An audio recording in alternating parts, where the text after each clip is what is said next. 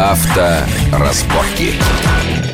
Итак, мы продолжаем нашу итоговую годовую автомобильную программу, обсуждаем э, те новинки автомобильного рынка, которые появились у нас э, в 2012 году и которые мы ждем вот в начале 2013 года, из которых мы сможем выбирать и с экспертами обсуждаем, э, на что стоит обратить, по их мнению, внимание.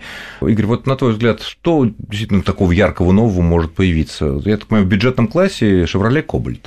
Ну, в бюджетном классе появится в первую очередь Nissan Almera, если уж так по большому счету, по значимости. По, сам... по объему. Ну, по значимости, это все-таки иномарка, произведенная в России впервые на автовазе. Вот. И судя по интересу, который наши дорогие сограждане проявили к Лада Ларгусу, на им полгода очередь надо стоять, чтобы купить Лада Ларгус. С Ларгусом понятно, все-таки это единственный доступный универсал. Ну а тут появится большой седан.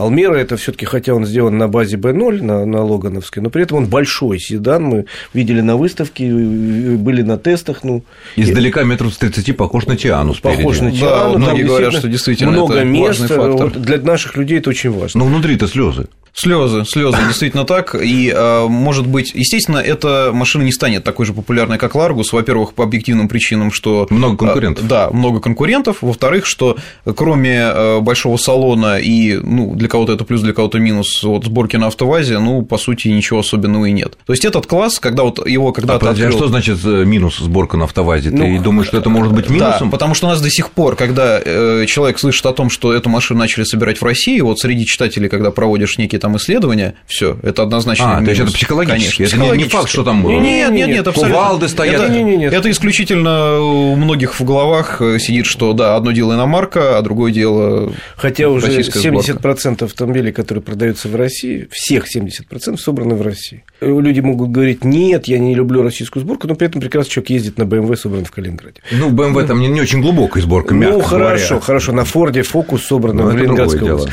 Э, значит, из новинок еще будет в ближайшие месяцы это Chevrolet Cobalt, да, о котором, Саша, вы сказали. Я уже ездил на этой машине, достаточно любопытная машина, ну, то есть она тоже, там есть свои плюсы, свои минусы, и главный минус – это высокая цена. Угу. Высокая цена за автомобиль, в общем, достаточно интересный, но ординарный. Ее будут собирать в Узбекистане. Ее собирают уже в Узбекистане, да, ее там уже начали продавать эту модель.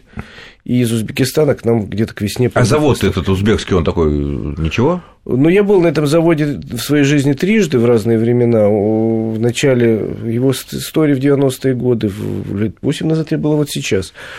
Сейчас это вполне современный завод, и он теперь называется не Уздеу, как раньше, а теперь он называется GM Узбекистан. Угу.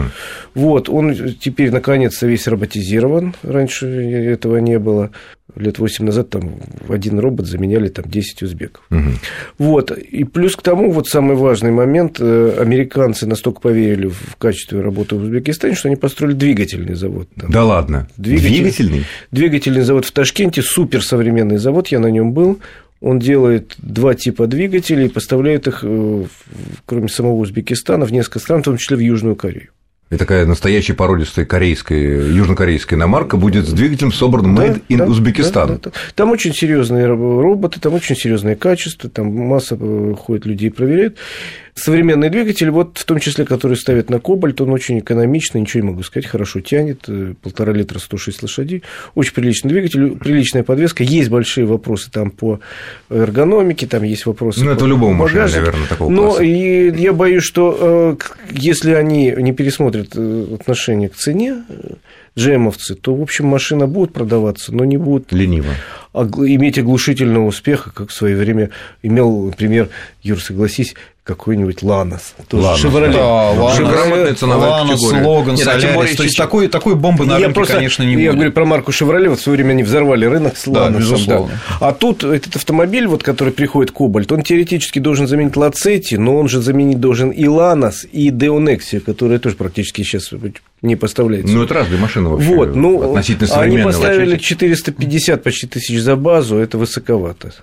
Это высоковато, она должна стоить хотя бы там 400. Учитывая, да, я просто небольшое дополнение, что база-то это именно совсем база, то есть нет ничего, То ни барабан. кондиционера, ничего, то есть никаких средств комфорта. Это машина, ну вот на которой можно просто ездить, это вот просто коробочка на колесах. Ну, да, Ланос в таком смысле э, стоил в такой же комплектации, 300. условно говоря, 200, там, Ну, с 200 небольшим. с копейками. А э, Лацетти, вот формально на с- смену, к которому он приходит, за такую же точно цену, 440 там 5 тысяч, условно говоря, можно было, можно до сих пор купить Лацетти с двигателем 1.4, но в нем будет уже там а- АБС, кондиционер, две подушки, Конечно, общем, да, много чего. А сейчас да. можно на наш рынок продавать машину без АБС?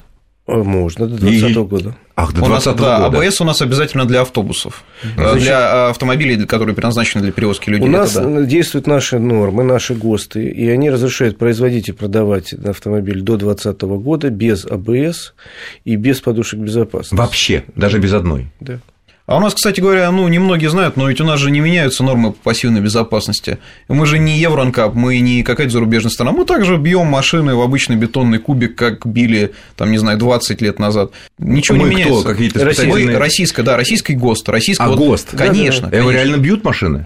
Ну, Да, как? конечно. Нет, тут ситуация какая? А, Бьют, если у машины нет, например, европейского сертификата. А, понятно. Если у машины есть европейский сертификат, проводится, если я не ошибаюсь, всего два дополнительных испытания. Это внутренний шум в салоне и что-то еще. Потрясающе. Внутренний шум в салоне. Там, Это наши по-моему, еще, если мне правильно я помню, там еще испытание проводится очень важное по э, температуре. Она замеряется в нескольких э, точках салона. Вот система э, обогрева, кондиционера. Вот, может быть, да, Это еще, по-моему, да, обогрев вот. как раз. да. Что-то вот Причем там на уровне плечей водителя, там на уровне там плечей. Ну, что такое? Ну, странно вообще, что это наш ГОСТ предусматривает такие мелочи, скажем так, которые... И не предусматривает. И не предусматривает подушку безопасности АБС. Нет. Нет. 13 Странно, но факт. Хотя уже все производители в России Делают хотя бы одну подушку. Делают хотя бы одну подушку, и АвтоВАЗ уже делает минимум с одной подушкой э, автомобилей. И только вот у нас э, остатки автомобилей Deo, Ну, Nexia, понятно. Nexia и Matiz, они идут совсем А это голые. логично, потому что это уже невыгодно. В Европе уже с 2013 года даже ESP будет обязательно, система стабилизации 17-го в установке. Нет, с 13 А для новых 13-го? машин. Да, для новых машин. Система есть уже стабилизации нельзя, уже нельзя будет продавать, да, для моделей, которые выходят на рынок. Система Ну, это система Конечно, динамической говоря- стабилизации. Да, уже не говоря о подушках и э, прочих средств безопасности. Соответственно, невыгодно делать хорошую машину там для Европы, можно ее удешевлять, но уже по законам комплектации не получается. Ну, что еще в, в этом или каких-то других сегментах может быть интересно для... Вот мне больше всего интересно, если говорить о бюджетном классе, это летом нам, наверное, покажет Datsun. Да, Datsun. летом, А. но не нам. А, насколько мне известно, его сначала-то покажут в Индии. Ну, я думаю, что, Ну, это может тоже. быть, э, Мы, индусы, в навек, России. это нормально, Ну, да. да, да, это нормально. Но в целом мы увидим, да, эту машину. Мы увидим да. машину, это это будет Nissan уже официально, ну не Nissan, просто Datsun. Datsun. А, просто Datsun. Да, это будет бюджетная марка компании Nissan. И э, уже официально объявлено, хотя мы с Юрой давно знали, как, ну, я имею в виду, специалисты давно знали, что э, в целях удешевления японцы делают ее на платформе э, Гранты. Ого. Ну, кстати говоря, да, это, между прочим, признание, что зарубежный концерн Renault Nissan, э, в общем-то, выбрал российскую платформу, это говорит о ее, в общем-то, удачной конструкции, потому что, как известно, Renault Nissan э, не любит и э, не склонен просчитываться в таких решениях. То есть, если это выбрано, значит, это действительно Но это будет не только для прагматичное нашей решение. страны, это будет и для Индии, для это будет Китая. для Китая, для всей Азии, это будет такой азиатский А вариант. этот э, бренд Datsun, который возрождается, он будет там состоять из нескольких машин, как я понимаю, да? Не только одна какая-то Ну, они нам покажут, пока обещают три автомобиля. Это Одна будет... из них на базе Гранты. Не, все на базе Гранта. Как все? Всё на- Три. Три автомобиля, но это будет какой-то хэтчбэк, какой-то А, седан по кузову. и Конечно, большой универсал какой-то на этой же базе. Мгм.